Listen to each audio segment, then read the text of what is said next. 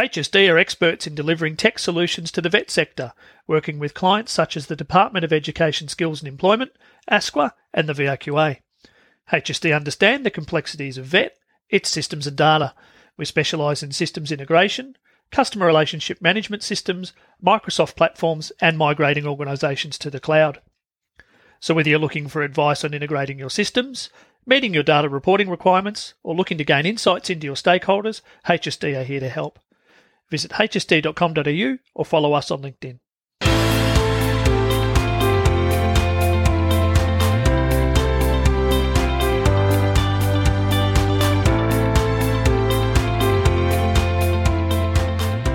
From Field and Associates, I'm Claire, and I'm pleased that you could join me for this episode of What Now, What Next? Insights into Australia's tertiary education sector.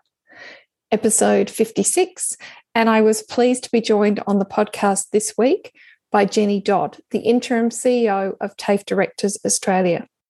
Jenny is at the helm of TDA as the sector undergoes a period of significant reform, and her insights and experience from her time working in leadership roles in the ACT, Queensland, and Tasmanian TAFE systems, as well as her networks across the TAFE sector, give her a deep understanding of where things are now and the future challenges and opportunities. As you'll hear, Jenny and I sat down to talk on the day Minister Robert announced details of the new industry cluster arrangements, which will come into effect in January 2023 replacing the current skills service organisations, SSOs, the industry reference committees, the IRCs, the Australian Industry Skills Committee, the AISC, and the pilot skills organisations. It's taken me a little while to put the final touches on the episode and get it out to you, and uh, apologies for the delay on timeliness on that. Now, while there's obviously a need for better industry engagement in VET, and the government is mostly following the recommendations of the Joyce Review on these changes. There's one area in particular where I'm concerned, and that's what appears to be, again, the lack of real engagement for vet providers in the new arrangements. You might recall it's something that Stephen Joyce pointed out as a flaw in our current system. And it's also something that long-time listeners to the podcast will know that Terry Moran, the architect of national training packages and the person who took the decision to exclude educators from their design and development processes has conceded does not work. Note, uh, it's not that I've had Terry on as a guest, although he'd obviously always be welcome, but it was one of his observations he made in his fairly recent review of TAFE SA, and which I've discussed on previous ex- uh, episodes. Now, Jenny points to a number of reasons why educators need to be more involved in the development of training packages, and it's to be hoped that they will be central in the new industry cluster arrangements. I note ITEC is also of the same view, and he's hoping that the two peak bodies can convince government policymakers of this before the new industry clusters take effect. Jenny goes on to also discuss the need for the new arrangements to allow TAFEs to work collaboratively with local employers. And this again um, has been a long standing tension in the system, with industry representatives giving advice on training package design at the national level, but the current system being too restrictive to allow sufficient flexibility to take those national products and tailor them to local needs. And anyone working in an RTO will know uh, the, the challenges that you face getting on board employer feedback and not really being able to use it um, as much as you would like. And of course, given her background, Jenny also had a lot of excellent insights into the need for flexibility and responsiveness when new vet funding arrangements are agreed, hopefully before 30 June 2022 in the next National Skills Agreement.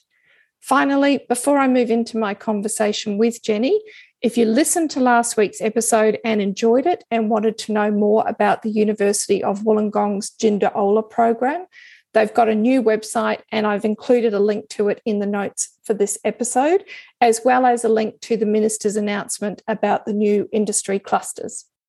And now here's Jenny and her insights on the TAFE sector.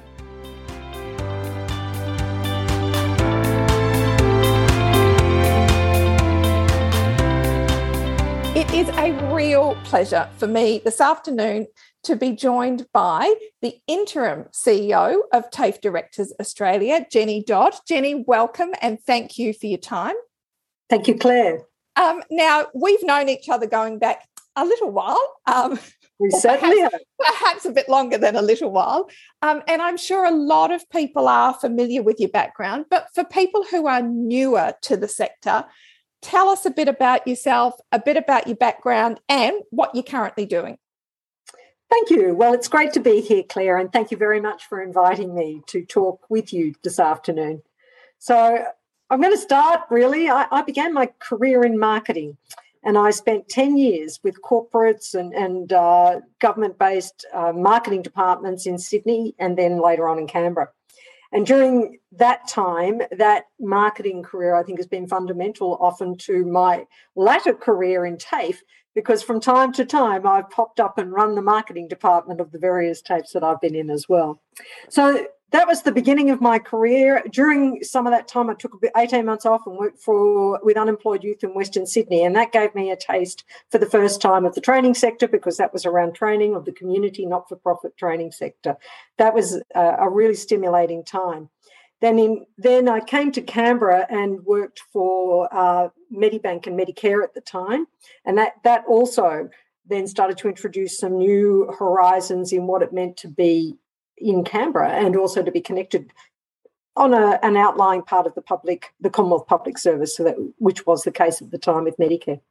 So that was all my early career, and then I worked for a, a private training provider here in Canberra that went bankrupt. So that that all informs your thinking as well. And then finally, I got a job when I had three young children with Canberra Institute of Technology on two hours a week. Would you believe, as a casual wow. teacher?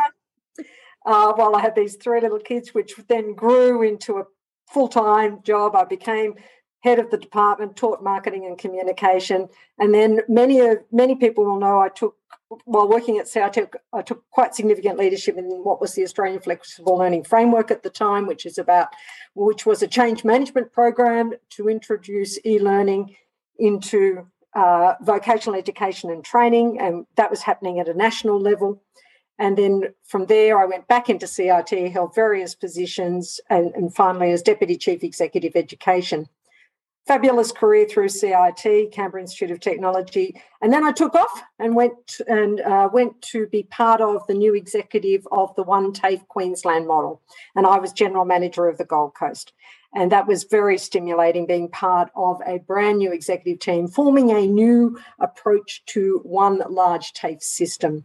Uh, and so much that we were doing there in TAFE Queensland and the quality of the TAFE Queensland approach to the use of size and scale to deliver outcomes were, was fantastic.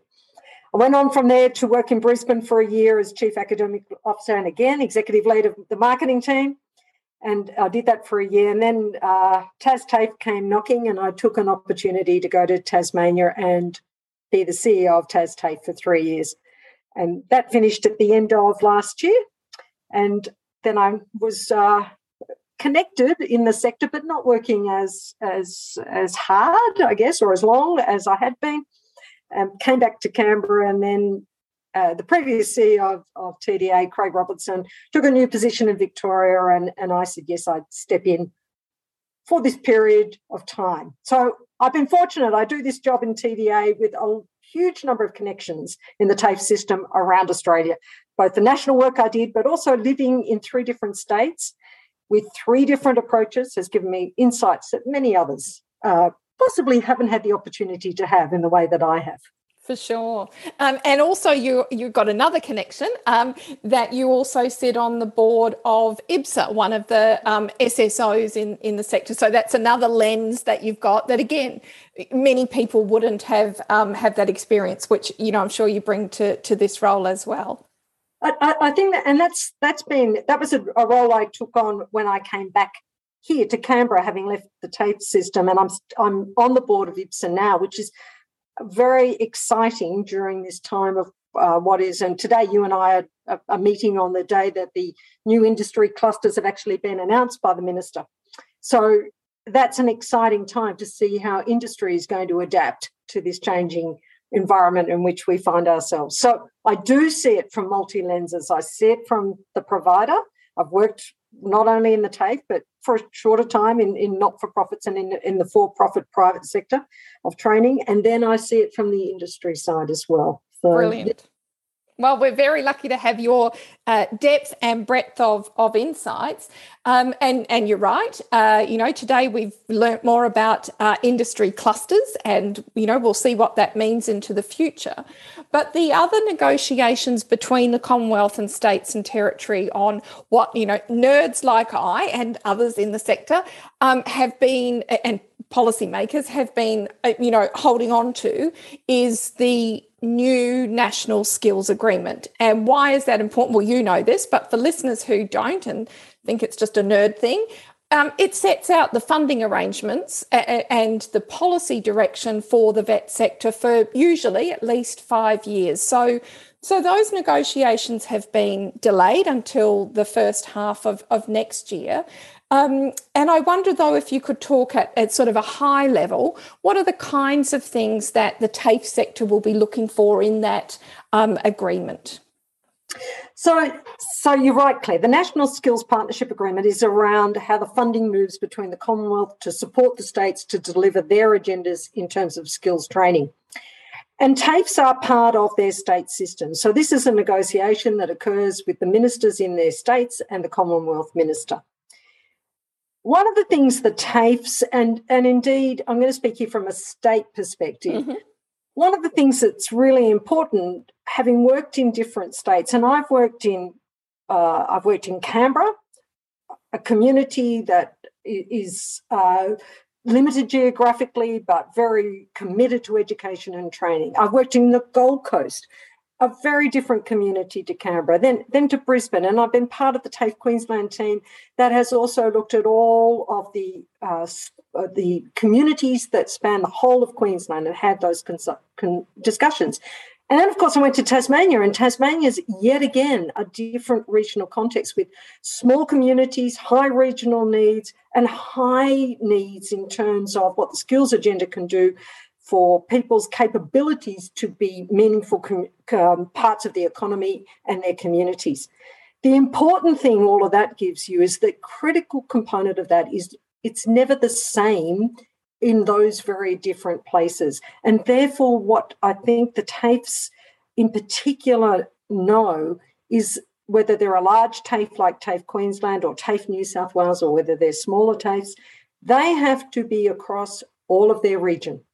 And they need some degree of flexibility to provide the outcome that is right for those communities. I often think of the words of John Pardy from Monash when, when I think about what um, what vocational education and training is, and, I, and I'm going to read read a little sentence to you, Claire, because I, I, think it's no, always please, you go. Yep, driven what I what I think works. That is about applied learning and practical education in ways that are distinctive and grounded in networks of local employers and community. And I think TAFE embodies that. TAFE is often the core part of a community, especially when we start talking about regional communities. It's critical, but, but indeed right across our metropolitan areas. And what the TAFEs need in that national skills agreement is the ability to be able to be flexible and responsive. And that's what states need. States need the ability to be able to use the levers of skills to drive the economic outcomes that they're looking for, and TAFEs are part of that equation.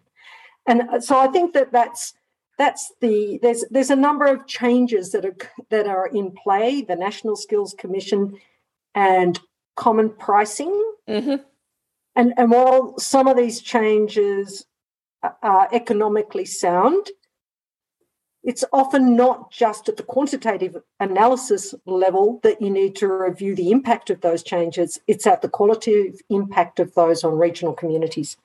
And that's where the state uh, federation, if you like, will defend their ability to use those skills agreements to drive the economic outcomes and the community change that they need and TAFEs are part and integral to that.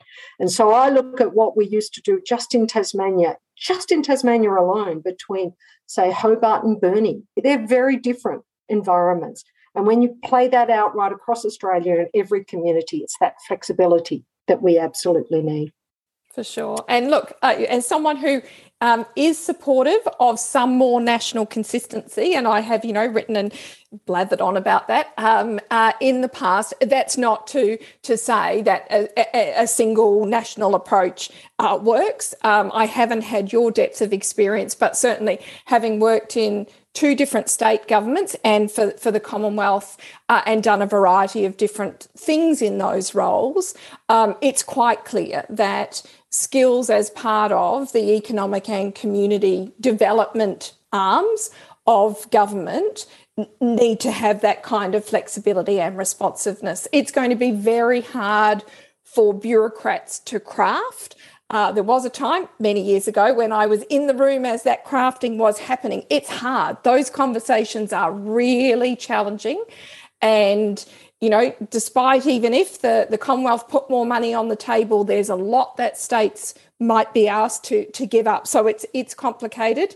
Um, but we are also going to need some certainty. So here's hoping those conversations are ongoing and those negotiations continue to progress so that the sector can without the chaos of you know um, endless reform but can move into uh, whatever the, the new funding arrangements are. And i agree with i think that there's a lot of positive that's coming from the investment into a deeper level of analysis and a national perspective. I actually, I absolutely want to speak in support of that, and and we all, as taxpayers, want to see the taxpayers' dollars used effectively for the public good. And, and all of that, I think, is improvements in the sector. So I don't want to speak totally. Oh, and I didn't hear it. Sorry if I've said. No, no, I definitely didn't hear it. Is that. It, it's that balance, isn't it? It's a balance. Yeah. Yeah. Yeah. Yeah. And, uh, and the lever of that balance is so important at the local level. Yeah, that's a, a great uh, point. So, you know, we're not just uh, chatting um, as, you know, new reforms are emerging, but we're also chatting as um, states are starting to open up post COVID, mm. and we're looking at 2022 as a new COVID world um, and hoping that vaccines keep us all going. So, as Australia is opening up and we're hearing constantly about skill shortages and a need for the economic rebuild. What are some of the challenges that you think TAFEs are going to be called on to meet? And, you know, tell us what it is that they're doing in, in preparation for that. So, in, in our little introduction about my background, I, we, I talked about the Australian Flexible Learning Framework, which was a program at the time in the early parts of the 2000s about stimulating the use of technology to underpin learning and development within the skills agenda. And a lot was achieved, but a lot was achieved very slowly. What happened in 2020 at the start of COVID, we saw quantum change to how skills were delivered in our sector because we had to. And we saw people have to grasp in our sector as a workforce in our sector, but not just a workforce of our sector, but also the workforces of many sectors and the expectations of both employers and students, they all had to grasp how to use technology. Now, there, there, so many things have improved since those early 2000s and now that have allowed some of that to occur, including things like the NBN and the ability that we have with technology for people to rapidly transition to working from home. But I still think that the one big challenge that will continue, that TAFEs still have in front of them, is how do they make sure they keep abreast with the digital change that is occurring in every workplace and how do they keep abreast both as their own for their own workforce but but equally how do they use um, systems effectively that provide both data business intelligence and streamline some of those uh, uh, enrollment processes and other processes most effectively so that the investment can go into learning and development. And then how do they work with their employer partners? And we think here, you know, sectors like the aged care sector, which probably haven't used lots and lots of technology. How do they work with some of those sectors to help support them as they too transition into the use of technology? So I, I, I do think that one of the biggest changes coming through that has come through, but will continue to be one of the things that we have to keep on top of. And isn't easy is that whole digital agenda and digital change for both skilling but also equipping our workforces to understand how they can rapidly adapt adapt and adopt new technologies and use them. And and informed in all that is such different business intelligence than we used to have. And even even this year i've been talking i was talking with some of um, the people in TasTAFE and we had introduced a new BI tool, business intelligence tool, and they were saying to me what a difference it was making in terms of real time data for decision making. These things are all coupled together that we move away from just a teacher being in the classroom to a teacher using digital technologies to a whole system support process where they can access data, see how students are learning, but also access data to see who who who's on a wait list. All of these all of these components come together for our business of TAFE, but also for the business partnerships that we engage in with our employer groups. So I think that's one of the biggest challenges that are in front of us uh, to be to keep and, and keep investing in those sort of changes. I think the second thing that's going to happen, and, and the industry cluster uh, announcements today are all about rapid response to what the skill needs are by industry for what we need to do in TAFE to deliver those skill needs, to be more rapidly responding to those changes. Now, I'm all for that, but that sits within large systems and that needs to be remembered. But I want to distinguish between industry and, and local employers. So industry does do all that thinking up front. That's great. But then, and, and I'm, I really believe in what industry do there and saying these are the outcomes we want. We want our future workforce to be able to do X, Y, and Z. But the thing that I'm looking forward to is the ability of TAFEs to work with local employers in this new environment to collaborate, to converse, and to co design to meet that outcome so that the industry training products are less driven by you shall do A, then B, then C, then D, then E. More, we need you to know the alphabet and we need you to work through how you're going to get there in terms of the regional communities. And we need these skills and we need to be able to demonstrate those skills. So I think there's that that sort of sophisticated skill set of being able to collaborate and work through uh, solutions that do meet these outcomes that industry have preside, prescribed in quick timeframes and then can be implemented effectively without taking monumental system change that delays that because the whole process has become so prescriptive and tick box that there's so much to happen in, in the back end process. I think we always have to remember the, the, the TAFEs are there for their students and they want to be able to exit the students with the right skills for industry, but they need to make sure that they can do what is required to meet all of those various uh, stakeholder groups. And, and so it is a complex system. But I think I think one of those that, that opportunity now to have quicker skills, quicker skill development, I look forward to that but I want to be able to see that there isn't going to be a whole lot of obstacles in the system that prevent that happening. And that means that we have to be able to be genuine to that word about co design and understand the various perspectives that come into it. Oh, you've been so eloquent, and I've been nodding, but not that this is a, a visual uh, means of communication, but you've seen I've been nodding. Listeners will just have to take it from me that I have been nodding um, all the way through. And I think I'm even going to join your first and your second point together because it seems to me that one of the challenges we experienced in the system during COVID, not through anyone's um, uh, deliberate um, intent to cause problems.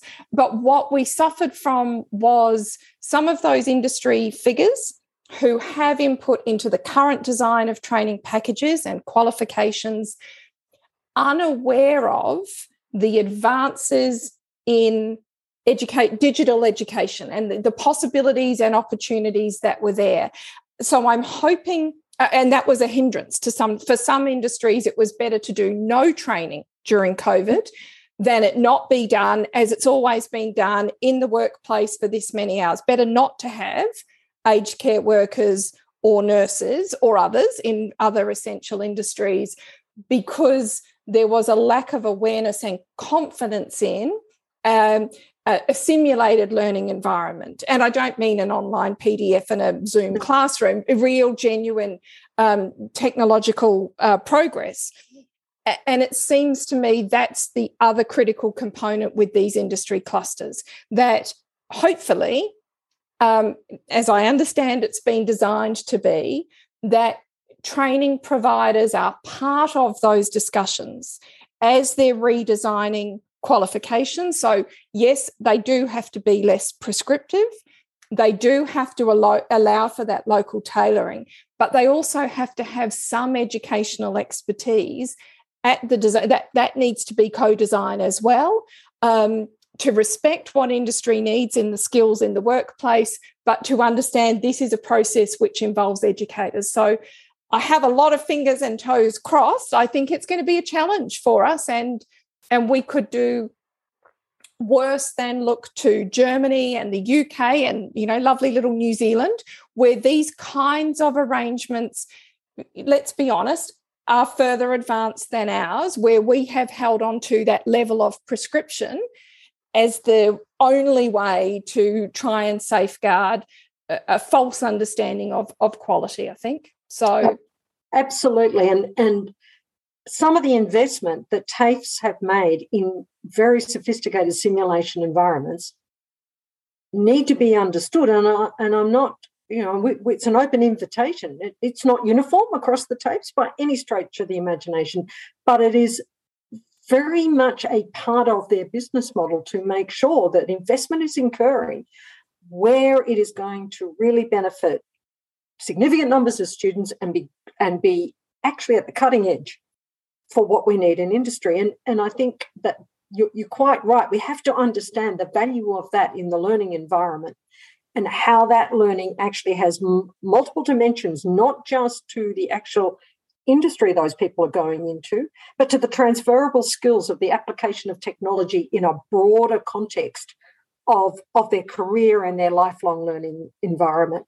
And if they choose within, say, the healthcare industry to move between various roles, that ability to use technology will be so critical. And we undervalue it to some extent at the moment, even though we intrinsically know we need a workforce at every level with high levels of digital skills. So the two have to come together quite effectively and TAFEs have made that investment. When I was in Tasmania, and, and I want to thank the Minister for Skills and Education at the time, who, who facilitated high investment in, in our nursing and our health facilities in Launceston and Hobart to ensure that those students now had the best learning environment. And that's replicated right across the country. And it's not just in the health industries, it's much more broad than that. The construction facilities, all of the, the many of the facilities For sure. are there. Mm. Of course, there's, you know, the other partnership there is to work with industry in using their equipment, which is happening all the time as well. And I, I, agree, and I love the example as well of of uh, industries like aged care, which are not technologically advanced, to draw on the expertise within TAFEs and other RTOs where you do have that technological, digital understanding and capacity, and to help uh, local employer partners to understand and prepare for and train their workers for technology that can assist them in the work that they're doing. It's a very exciting uh, future, challenging, uh, but when has vet not been challenging? I think that's the reason why some of us, once we get into it, we get hooked and we um, and we're caught for for life. Um, Jenny, it is always such a pleasure to chat to you. I recall we first met on the flexible learning advisory group. Uh, I came in towards the tail end of that, and I really enjoyed our conversations then. I've learnt such a lot, as always, um, including today. So thank you very much for your time. Claire, thank you for inviting me and thank you for letting me showcase really the TAFE sector and what it's doing to be a partner in all this skilling change. And I really appreciate it. Thank you, Claire.